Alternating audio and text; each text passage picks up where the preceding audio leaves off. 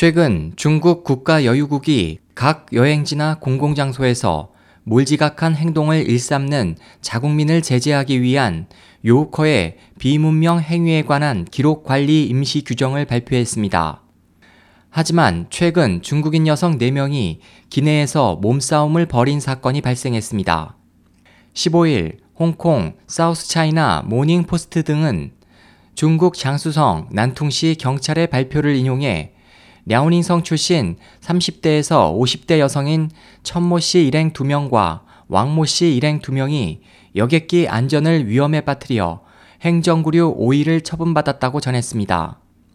보도에 따르면 이들은 지난 13일 랴오닝성 다렌에서 출발해 광둥성 선전으로 향하던 선전항공 여객기에서 2분가량 머리채까지 쥐어잡는 격렬한 몸싸움을 벌였습니다.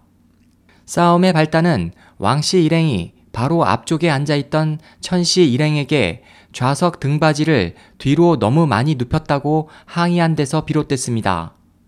이 같은 소동에 대해 여객기 측은 장쑤성 난퉁공항에 임시 착륙해 이들을 현지 경찰로 인계한 뒤 목적지로의 운항을 재개했습니다.